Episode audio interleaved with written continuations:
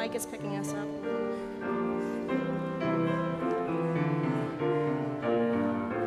I think it's that one. Is it that one? So the pulpit mic is loud enough because I can now.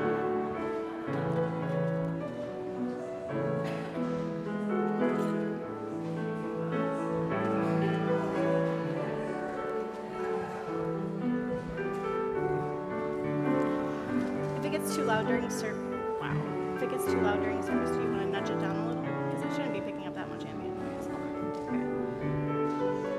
It's picking up all the ambient noise.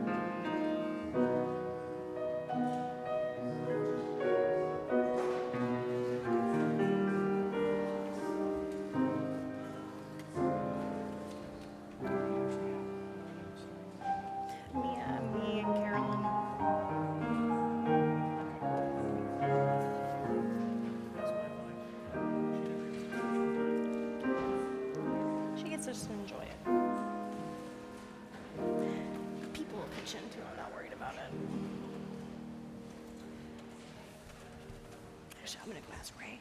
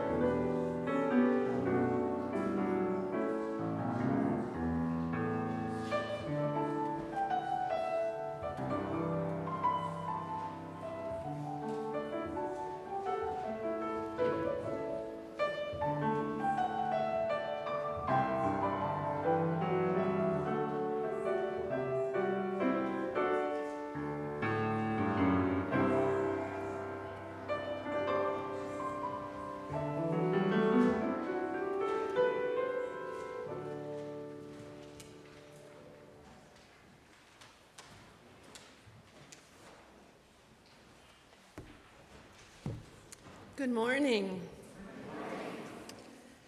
Welcome, excuse my froggy voice today. Welcome to the First Universalist Unitarian Church um, of Wausau. My name is Cheryl Hemp, and I am a member here of this congregation. I want to extend a special welcome to any visitors joining us here this morning.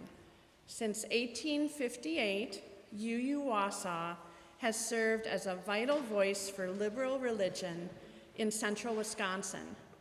We are an intentionally free society that welcomes all people just as you are, regardless of age, sexual orientation, ethnicity, or economic situation. Wherever you are on life's journey, you are welcome here. Between Sundays, we'd love to have you at one of our classes or events, so be sure to subscribe to the church's newsletter and follow us on Facebook or Instagram for updates. And at this time, I have a few announcements to highlight, which you can find in your insert in your program. Later today, our community focus collection recipient um, is the Wausau Free Clinic, and Jeff Todd from that organization will be speaking. I'll be introducing him again later. And we are wondering if you have RSVP'd for wine, cheese, and leadership. So mark your calendars for December 1st from 6:30 to 8:30, and we're hosting a wine, cheese, and leadership event to express our gratitude to the Board of Trustees. You will also gain some insight into how things are done at church. And they would appreciate this RSVP by the 20th, which is that tomorrow. So get right on that. Um, you can email the office administrator at the address listed in your program or call the church for that RSVP. And your response will be, will allow us to pro- provide for the right amounts of food um, and goodies for everybody. So thanks for that. And as a reminder, our annual meeting um, will be held here in the sanctuary on Sunday, December 3rd at 11:45 after the service. So I would invite everyone to attend that. And uh, the annual report will be emailed to you within the next week or so for that. And then today after church, our, our 1858 committee um, will be meeting. Um, it's a stewardship planning and discussion group, very informal. Um, two board members, including myself, will be at the meeting up in Yawkey Hall at 11:45, and we'll be getting your feedback and asking questions. So if you are available to stay for that, that would be greatly appreciated. And then Joni Hahn asked me to be very enthusiastic about this message. UU Family Fun Day is today. So if you are able to stay for that after the bread communion, everyone is invited to join the RE team for their second UU Family Fun Day. So grab a bite during the social hour and then join them in the atrium for all ages, games, and intergenerational fun. So hopefully that was sufficient for Joni. I'm Norwegian, so that's very enthusiastic for me. As we begin our worship together, if we could all take a moment to extend a greeting to one another, one another and please stand and, and do that right now.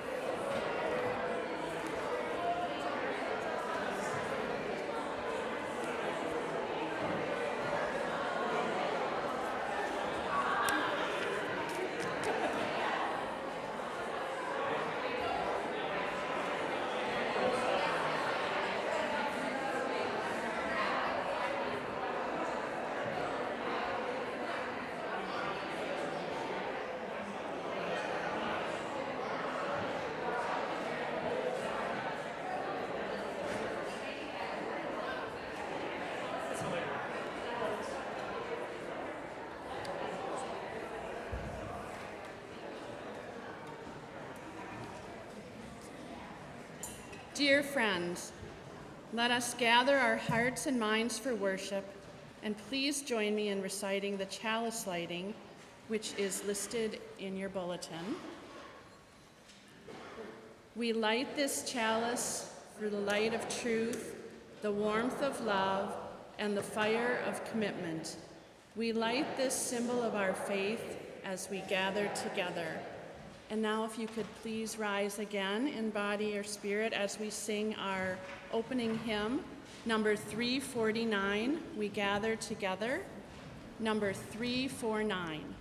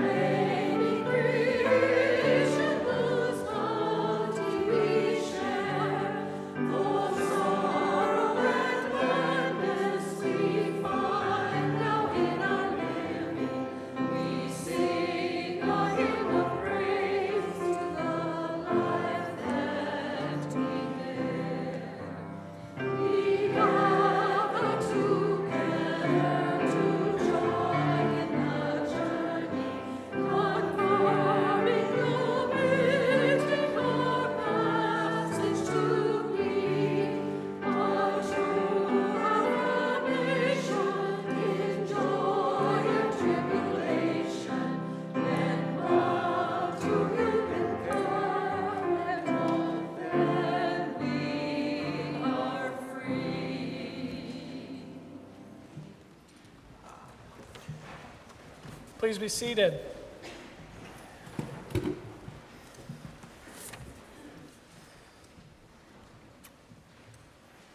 I'm glad so many of you are here this morning for the bread communion service. The first bread communion was celebrated at this church in 1969. My dear friend and mentor, John Robinson, was the minister then. He brought this church with him from Meadville Lombard Seminary. Uh, we think this is probably the second church to celebrate the bread communion. But he took this service with him to Kirkwood, Missouri, at Eliot Unitarian Chapel, at Spread, throughout the Midwest, and today the bread communion is celebrated largely in Midwestern congregations, but also some on the East and West Coast as well. The words that you're going to partake in in the responsive readings are almost exact word for word what they used the very first time. I updated some of the words because I can do that if I want to. But most of the words are exactly as John brought them to this church from Meadville. And so the bold portion is your portion. I'll invite you by raising my hand. I'll begin. For the goods of the harvest, the stories which are laid up for the nourishment of the children of creation, for all those who work while we sleep, that we might have life more abundantly, for the beauty which refreshes and renews us.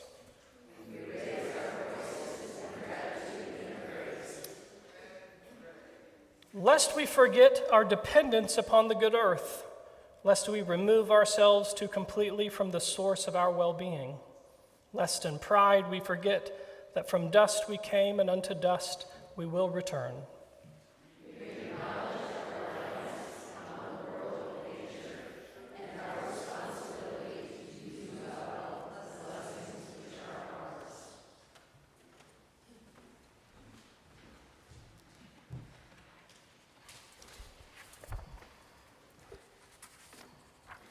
Well, if you're me, your Thanksgiving meal usually starts with a list, much like the ones the RE kids helped me write last Sunday.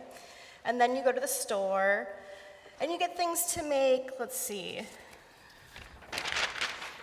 turkey, ham, tofurkey, sweet potatoes, peas, pumpkin pie, mashed potatoes, dinner rolls, stuffing, goldfish crackers, egg rolls, apple cider, soda, juice, cranberry sauce, vegetables, chips, spaghetti, mango, shepherd's pie, pea soup, beef stew, venison, grilled cheese, tomato soup, cheese quesadillas, lasagna, chicken alfredo, jello, candy corn, apple crisp, and a salad for good measure.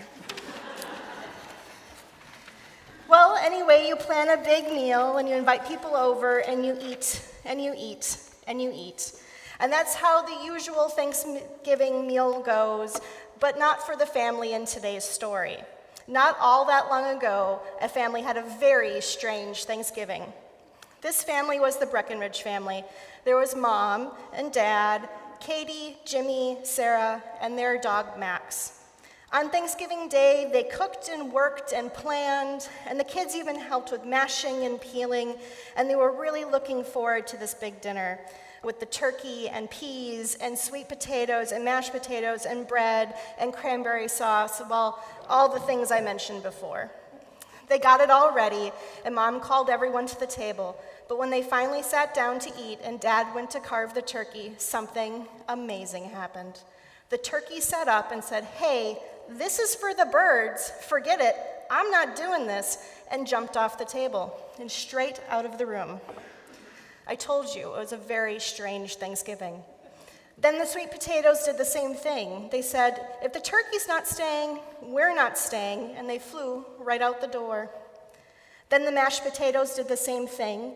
And if you think it's weird to have a turkey get up and walk, you should have seen the mashed potatoes. They kind of just slid across the table and out the door. And then the pie. And next went the peas. And then the cranberry sauce just kind of wobbled away. and finally, the bread just rolled off the table. In just a few minutes, all the food had gone. And the Breckenridge family was too stunned to do anything. They just sat there muttering, No way, this can't be happening. This is too weird. But it was all true, and all the food was gone.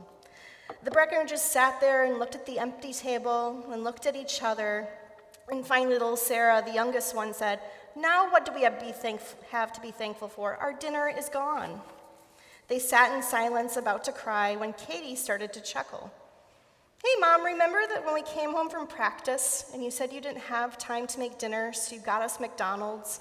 And we put our burgers on the table and we went to get the ketchup, and Max came and ate them up? Remember that? When we came back, there was nothing on the table, just like now. Oh boy, do I remember that, said Mom, looking at Max. Jimmy said, I remember the time we were on that trip to see Uncle Leo and the car broke down and we had nowhere to go but stay in that hotel in the middle of nowhere and the only option was eating from the vending machine. I remember that, said Sarah. We built towers with the Pringles and Dad got the tallest one. I'm still the reigning Pringles Architect of the Year, Dad said proudly.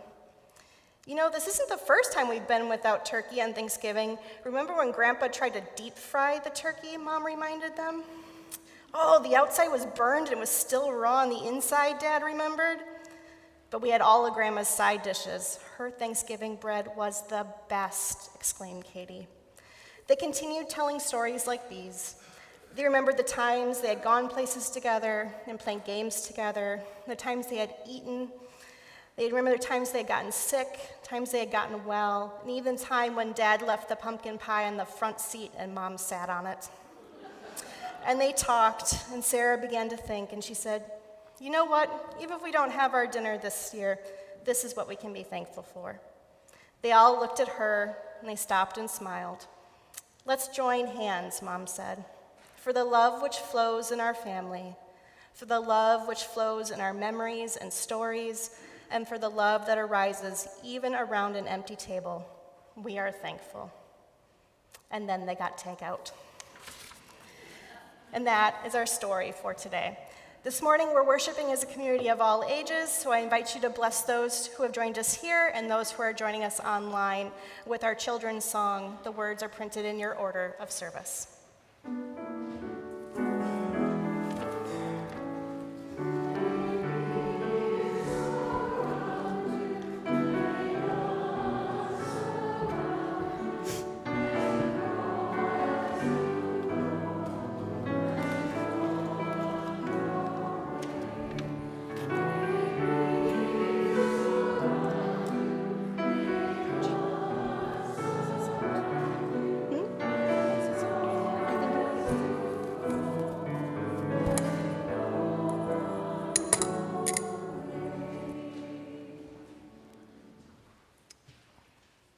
This morning's offering will be taken on behalf of the Wausau Free Clinic.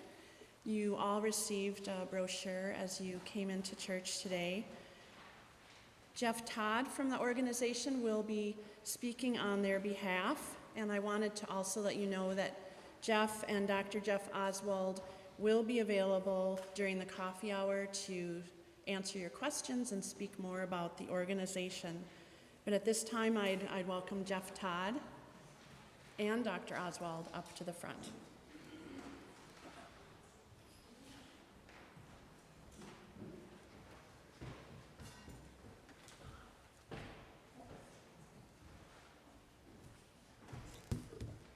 Well, good morning. It's always nice to be with uh, my Unitarian friends. I'm uh, uh, from First Presbyterian Church right next door. I'm an elder in the church, and uh, we have had some great fellowship with this congregation over the years. But it's nice to be here. This is my third time I've had a chance to come and present on the Wausau Free Clinic, which is a ministry of First Presbyterian Church. Um, Dr. Oswald is our medical director, and he's going to give you a few highlights of some of our uh, accomplishments over the last year. We have been so blessed to be in the Community Partners campus on Grand, right across from St. Mary's, for the, almost a year now. Uh, we moved in the first week of December of last year, and it has just been incredible. Um, you should have not only the red pamphlet, but uh, hopefully many of you got our uh, handout. It's two pages full of accomplishments that uh, Dr. Oswald is going to uh, acknowledge. Um, he will not tell you, but I will. Dr. Oswald has been an incredible blessing for our clinic. He's been our medical director and actually was the uh, uh, initiator, instigator of the free clinic uh, uh, almost six years ago when he approached our church. Um, so he's going to tell you about those, but before I do that, I also absolutely have to acknowledge one from among uh, uh, our friends here at the Unitarian Church, and that's Roxanne Borneman. Roxanne is our team leader in re- reception and registration. She's been with us for several years, and it's just been wonderful to be working alongside of uh, Roxanne in the clinic. But Dr. Oswald, to give you a few of the highlights of this last year, and then I'll wrap it up. I'm on a strict time limit. Um, I, I won't go into detail on all the accomplishments or affiliations we've made over the last year, but it's really been remarkable. You have the list of those affiliations. From the beginning, our goal was to form a clinic where we could give all the services that you would normally get at a primary care clinic, but free of charge. And I think we're almost there. Uh, we're, right now, anybody who comes to our clinic gets their medications free, their laboratories free, their imaging studies free, all mental health services are free, um, and that's all list, that's all because of the affiliations we have listed there. In some ways, working at the free clinic has been easier for me than when I was in primary care or in private practice. Because in private practice, I always had to worry about whether somebody's insurance would cover medications, whether somebody's insurance would cover mental health coverage. But we are really lucky because the community has really been supportive of us, and we've been able to offer these services for free. So, along with Jeff, I want to thank everybody here who's supported our clinic in the past, and I think you can see from all the affiliations that our uh, community has really supported us. So, thank you.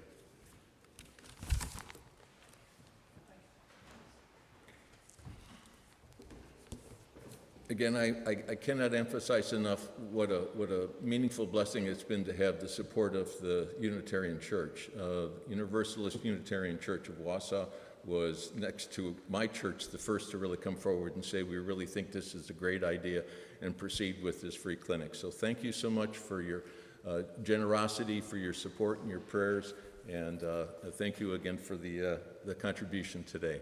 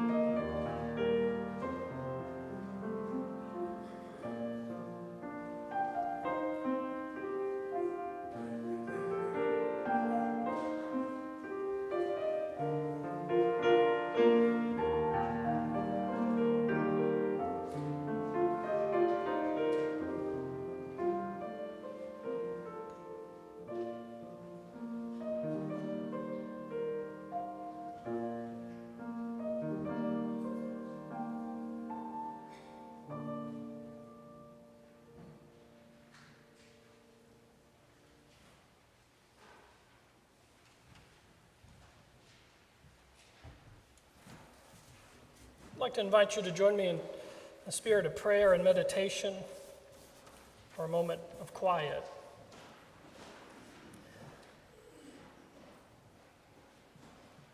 I believe prayer requires your whole body. So if your legs are crossed, go ahead and uncross them.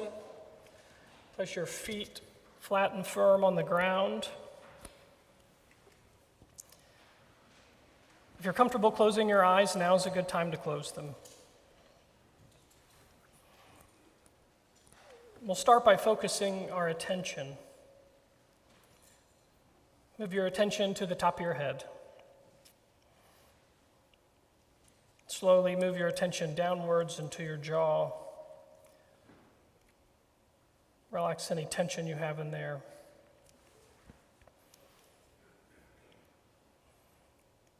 Now downwards into your shoulders. Take your breath in, and as you breathe out, relax them. And now focus on your breath. First, a breath deep and full into your chest, and slow out. And now another breath, deep and full into your stomach, and slow out.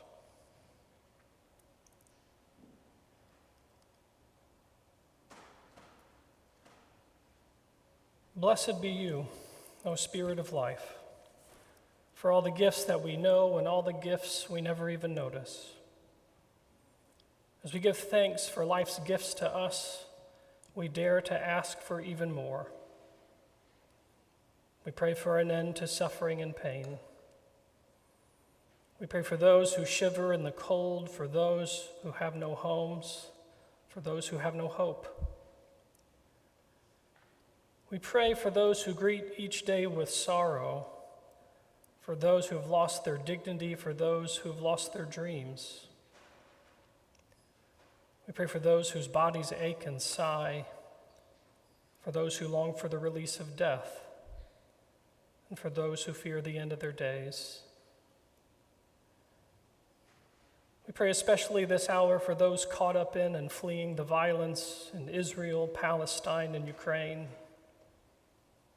for the victims' families and friends, and for the first responders who witnessed the tragedy up close.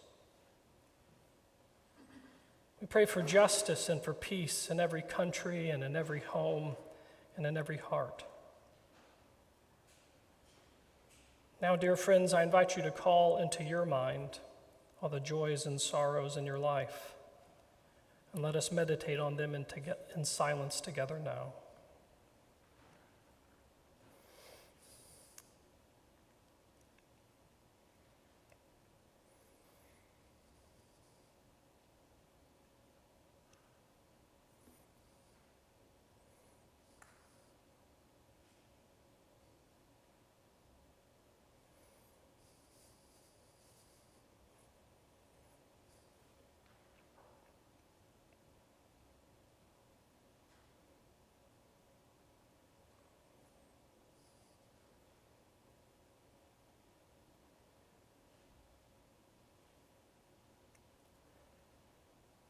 Amen.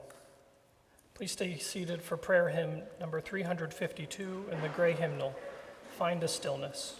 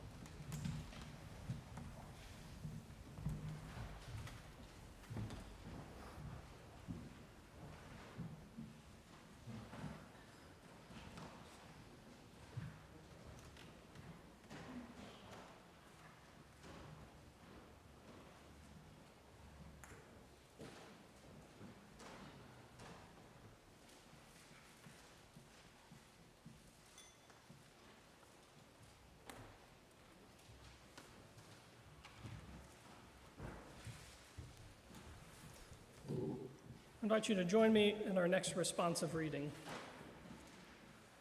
For all the substance and shape of times past and days gone by, for all the effort and hope and love poured into our lives by others, known and unknown, for the heritage which is ours, gifted by generations long dead.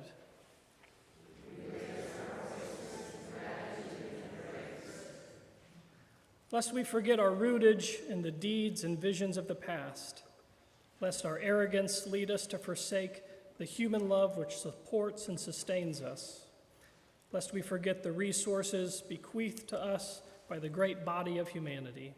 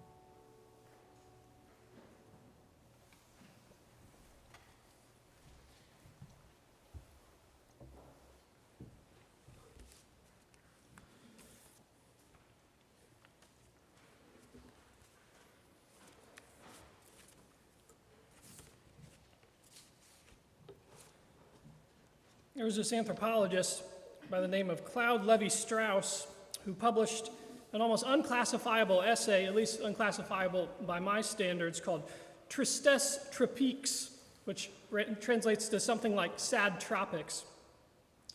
And so in it, he tells of visiting rum distilleries in the Caribbean. In Martinique, he says, he quote, visited rustic and neglected rum distilleries where the equipment and the methods using had not changed since the 18th century. By contrast, the distilleries in Puerto Rico were very modern, with, quote, white enamel tanks and chromium piping, end quote. The result, he explains, was that, quote, the various kinds of Martinique rum, as I tasted them in front of ancient wooden vats, thickly encrusted with waste matter, were mellow and scented. Whereas the Puerto Rico rum and all those vats of porcelain were coarse and harsh. End quote. So, this contrast suggested to Levi Strauss a more general lesson, which he names, quote, the paradox of civilization. This is the most Unitarian opening to a sermon ever, just so you know. ever. Uh, it doesn't say this boring, I promise. Anyways, the paradox of civilization. Quote, its charms are due essentially to the various residues it carries along with it. Although this does not absolve us of the obligation to purify the stream, we are right to be rational and to try and increase our production and keep manufacturing costs down. But we are also right to cherish those very imperfections we are trying to eliminate. Social life consists in destroying that which gives its savor. Put simply, progress divorced from the past is basically destruction. Something like this, it seems to me, is the fate of all social improvements, as much as we hate to admit it. Because nothing is more basic to human nature than the wish to believe that the benefits come without costs, that we can fix problems without introducing new ones. Now, I, for one, I don't believe in a world without costs. If you don't know this already, I grew up in southern Missouri. Anybody else from southern Missouri?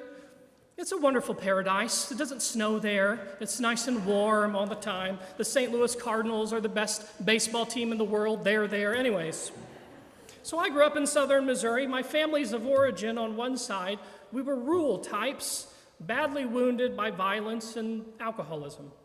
Now, the other side of my family were early immigrants who settled in Virginia, and they've known every battle from the Civil War to the Second World War, and many in my family witnessed firsthand the intensity of the civil rights movement.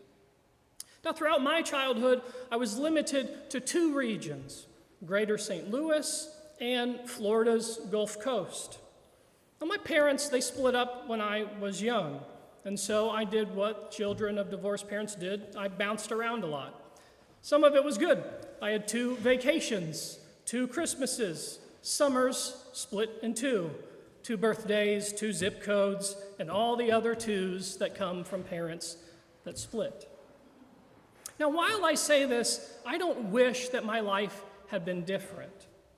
But I do think that it's good for me to face what I invariably missed as a result of my upbringing if for no other reason than to help me make amends and to find comfort and to do the same for others. And what is true for me on a personal level is I believe, I also think that it's true for all of us in one way or another, and I think it's true for our culture as well. What I mean by that is this our culture has made certain decisions on our behalf, decisions we participate in with varying degrees of willingness and even when we support those decisions, we should never be afraid to count the costs, to notice the way the new rum we make lacks the savor of the old rum, even when we affirm the things we've chosen to abandon. I tend to think that it's foolish to think that we can carry with us all the good things from the past while leaving behind all that unwanted baggage. I also think there's another layer of foolishness to this which is to think that if we leave behind the errors and miseries of the past, we must also leave behind everything that gave the world its savor. I don't want to leave behind everything that gives the world its savor. I like the world's savor. I like the world's funkiness in the best sense of the word funky. And one of the ways that I spot the savors of the past is I play this little game with myself that starts with a question that goes something like this What three people, living or dead, would you like to have for dinner, and what would you cook? Have you all ever played this game? Is there someone you'd like to have dinner with? I bet there's someone you wouldn't want to have dinner with, anyways. So, what I would cook is very easy. I would cook Julia Child's beef bourguignon. Have you all ever had that? It is heaven on earth in a Dutch oven. Anyways, the next thing I would cook is I would cook a loaf of my mentor Carl's grandmother's herb bread, a recipe he brought back from China. And the last thing I would make is an apple pie based on Randy Jefferson's mother's recipe that he taught me while I was on sabbatical. The man makes the best pies you've ever eaten, I make the second. Anyways, the people I would have over for dinner is a harder decision. It's a decision that changes based on whatever I'm reading, right? Or whatever I'm watching, whoever I'm annoyed with. You might not get invited if I don't like you at the moment. But one person, one person that always gets an invite is my dearly loved and my dearly missed grandmother, Millie Lou. Now, there was nothing porcelain or sterile about my grandmother. If she were a rum, I would have you know that she would be distilled in an ancient wooden vat, very, very thickly encrusted with waste matter. So, in between the post divorce parental handoffs that me and my sisters went through, in between all those meltdowns, the one place that never changed, the one place that stayed the same, was Grandma and Grandma's house. Inside my grandma's house, the cigarette smoke hung from the ceiling all the way down to your ankles. You'd have to fight to just get anywhere you wanted to go. Also, her house was never totally clean, but evidence that she was cleaning was everywhere you looked. For instance, the vacuum was often still plugged in in the middle of the half swept living room floor.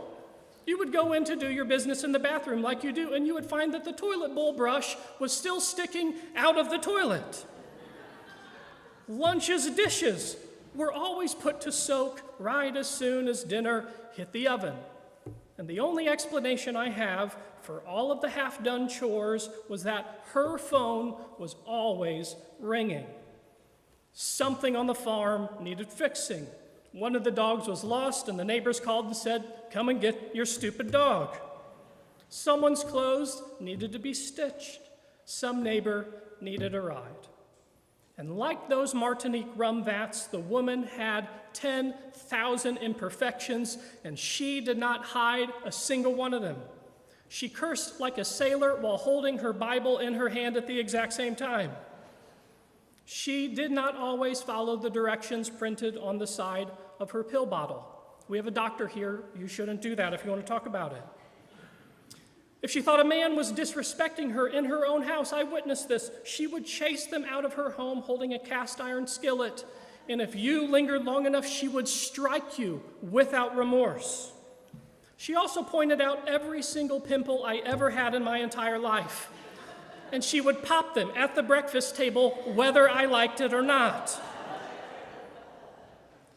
She also would badmouth people to their face, unlike you Northern Midwesterners, who I always hear your little chitter chatter after the fact. My grandma was tough. She would tell you to your face. Anyways, she could be severe. That's what I'm trying to say.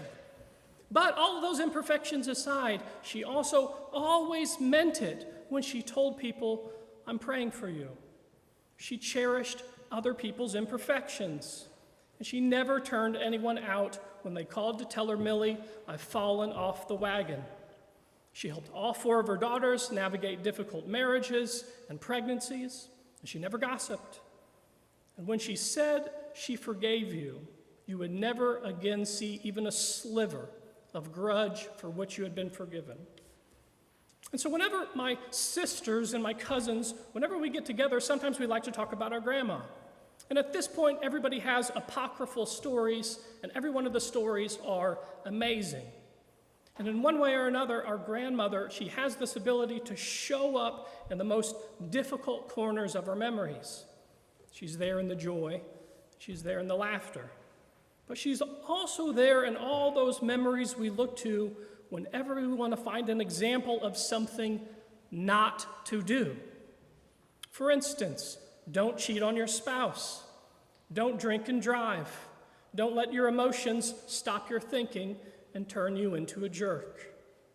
And yet, and yet that she's there in our hearts and minds for our family, for me, is proof that there are some people who are as essential as daily bread. I'm going to put that another way. So, a few months ago, I finished reading this great book by an author named Emily St. John Mandel. She wrote this book called Station 11. And in it, this is maybe too soon of a story to tell after the pandemic, but, anyways, in it, humankind has been killed by a plague, and there are those who barely survive because they are eating scraps. But here in this terrifying world, there's a group of musicians and actors who have banded together and they roam the world as a traveling symphony. We're told, I'm going to quote, the symphony performed music, classical, jazz, orchestral arrangements of pre collapse pop songs, and Shakespeare. They performed more modern plays sometimes in the first few years, but what was startling, what no one would have anticipated, was that audiences preferred Shakespeare to the other theatrical offerings. People want what was best about the world, the character Dieter tells us. Listen to that last line again. People want what was best about the world. Oftentimes, what's best about the world comes from people who are distilled in ancient wooden vats covered with waste matter. The flavor of their life comes from their many perfections, all their many trials. And yet, somehow, they find a way to see the best in you and also help you see the best in yourself. They're sort of like a compass that points your life in a direction far from the one they lived. But as they do this, they show you just how much of this world, how much even a difficult life, can be worth savoring. And that they're able to do this, whether alive or dead, is proof that love is immortal. It's proof that there have been people, that there are people, and that there will be people who are as essential as bread. And that for some people, you might be that bread. So today, in honor of my grandmother Millie Lou, I baked again this Sunday a simple challah. Sarah, did we remember our bread? Yep, all right, we brought the bread. I doubt my grandmother ever tasted bread like challah. There is a chance she wouldn't like it and she would tell me to my face. We grew up eating enriched white bread, and I am very proud of that fact. But there is no doubt that if she were alive this morning as I made this bread, my grandmother would have been in my kitchen scouring my face for a pimple in need of popping before her phone rang and she ran out the door in search of people like her who want what's best about the world. And so, dear friends, every year since 1969, this church has celebrated bread communion. Members have told stories of the people and the places and the food that help shape their life. And so, please come forward to the microphone down here and tell the story of your bread now. Come forward.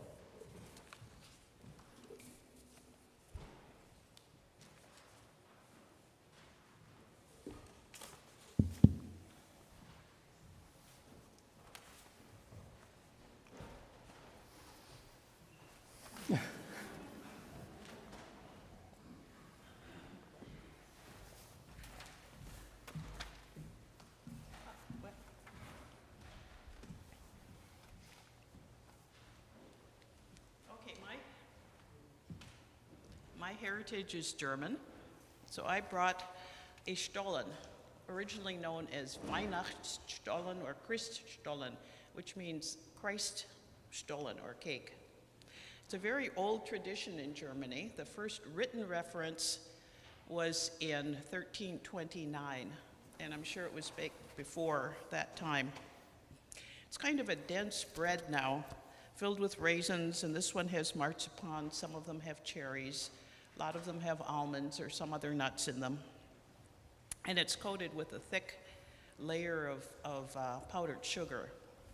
But in, you know, the 1300s, most of these things weren't available. Uh, sugar was a very rare and expensive commodity, and wheat flour was also very expensive and highly prized because most of Germany is too cold uh, for growing wheat. It's mostly grow rye and oats. And interestingly enough, uh, so the original was a very simple affair, but by, and uh, Stollens were baked in sort of a oval loaf shape, and they were baked several weeks before uh, Christmas and wrapped in cloth so they, the, the dough could mature and soften. And this shape was symbolic of the Christ child, the infant Christ swaddled in, in cloths, as was the custom of the time. And what else? Oh, and it was never eaten before Christmas, so I feel like I'm committing quite a sac. I mean, before Advent. Uh, so I'm committing quite a sacrilege by slicing one open for you all today, even before Thanksgiving. Uh, what else? Oh. So it's an interesting bread with a long history now. Oh, in 16, 1649, eh, there was a tradition to give a stollen to the, uh, the higher level clergy and royalty. And by 1649, the, uh, um, oh, the leaders of, of the countries petitioned the Pope to lift the ban of Advent. Did you know that Advent was a time of fasting in the Middle Ages? Who knew? Um, to lift the ban to allow this bread to be made with butter and milk instead of water and oil. So that increased the, uh, the benefit of, I mean, the, the tastiness of it. And over the years, sugar has become less expensive, but you can imagine someone who's been fasting for a week on, let's say, on ad, the first Advent Sunday to get a piece of cake that had sugar in it. I mean, wow. And fruit and, you know, made softly with milk and, and wheat flour. So it was really a treat. It was something very special. So it was not only symbolic, but it was something people really looked forward to and appreciated. So think about that when you pretend you've been fasting and that this is a way of, of ending a fast.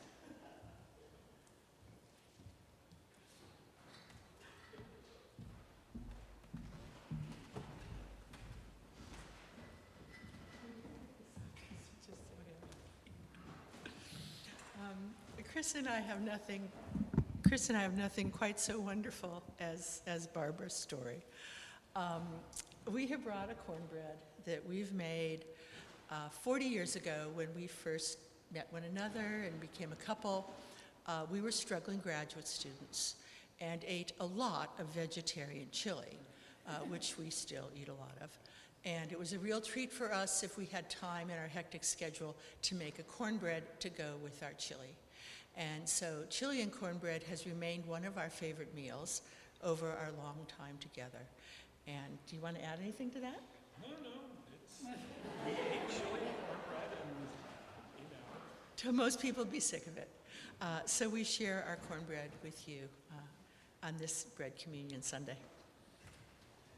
And there's also butter.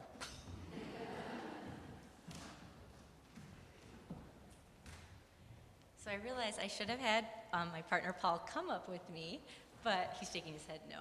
Um, so full disclosure, I did not. We did not make this bread. We found out yesterday about the bread communion today, and we're like, that is so cool. Like, but I don't know how to make bread, and I don't have time to do that. So we went to our most favorite, loved bakery, Krieger's.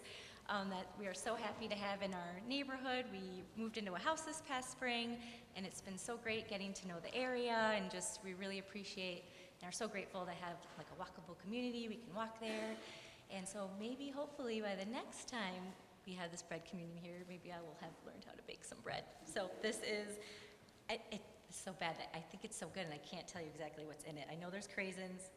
I think it's or cra- I think it's cranberry walnut, but either way, it's delicious on its own without anything. So.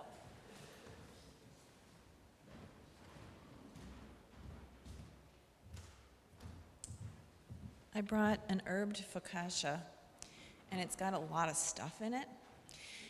And I think that's why it was one of the only foods I could handle during chemo, when I was going through chemo. It was like one of the only things I could taste. It, like nothing else had any flavor.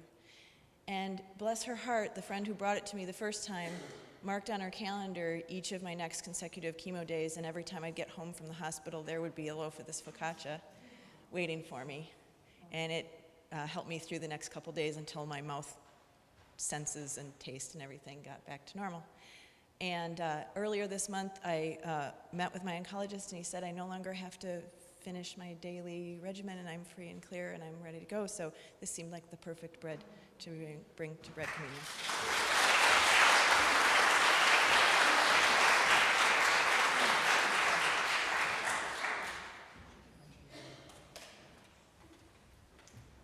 I knew I could get away with this because I think Cheryl might have brought donuts last year.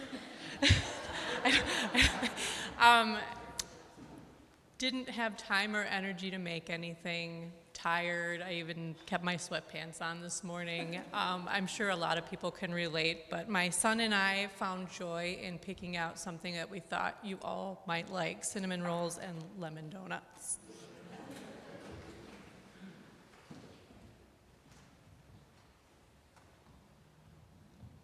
My bread is uh, beet bread, and our family called it fafanuki. And it was, uh, their language was a mixture of Polish and Russian and Ukrainian um, because it was in that old Prussia area that we came from. And it wasn't until about 20 years ago when we were having Ukrainian guests stay with us that were coming through a program at NTC that one of the Ukrainians, we got out our passports, our grandparents' passport, and he says, nay, Russian, Ukrainian. The region was Ukrainian. Um, so my grandmother and my mother always made fafanuhi for the New Year's and holidays like Easter and Thanksgiving. It was the special bread that was made at that time.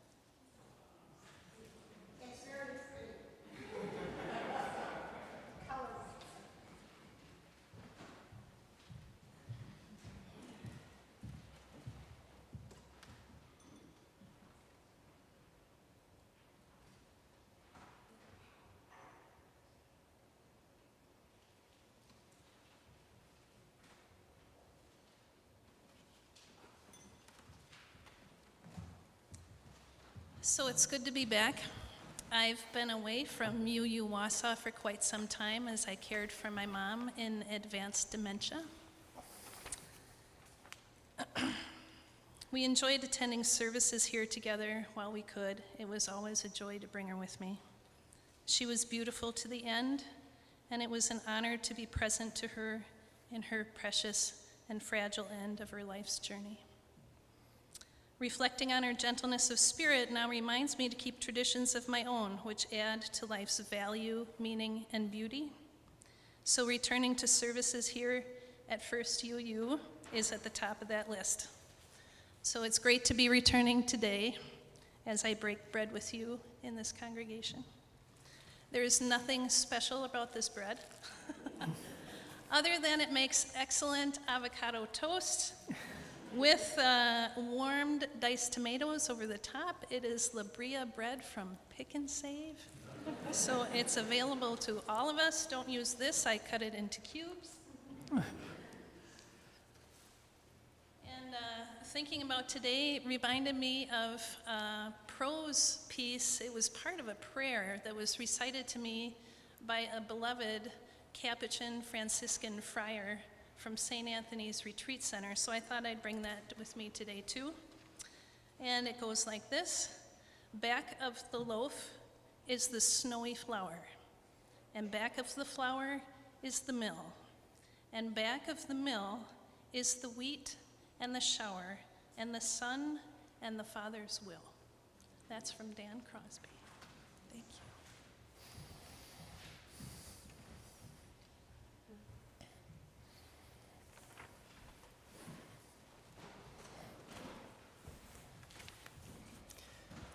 Now that the harvest has been gathered, please join me in our final responsive reading.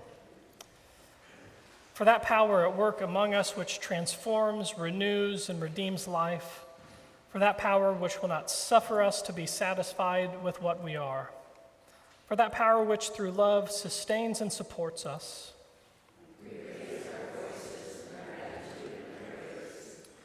lest we forget our dependence upon powers over which we have no control, lest in our discouragement we cease to listen for that still small voice, lest we forget the goodness leads upon paths we do not see.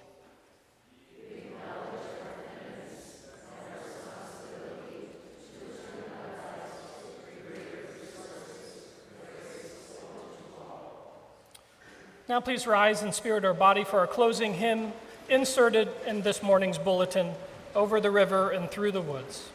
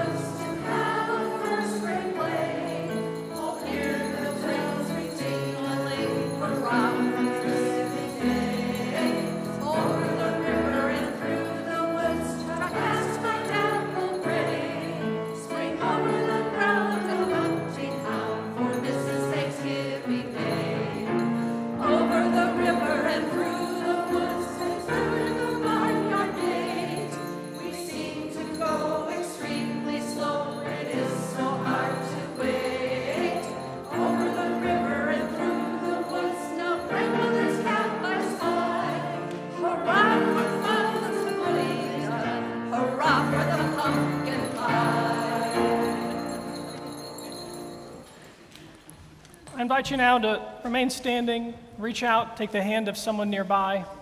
If you're here alone, reach out with your heart. May the truth that sets us free, and the hope that never dies, and the love that casts out fear lead us forward together until the day spring breaks and all shadows flee away. Please have a seat, relax, and enjoy the postlude.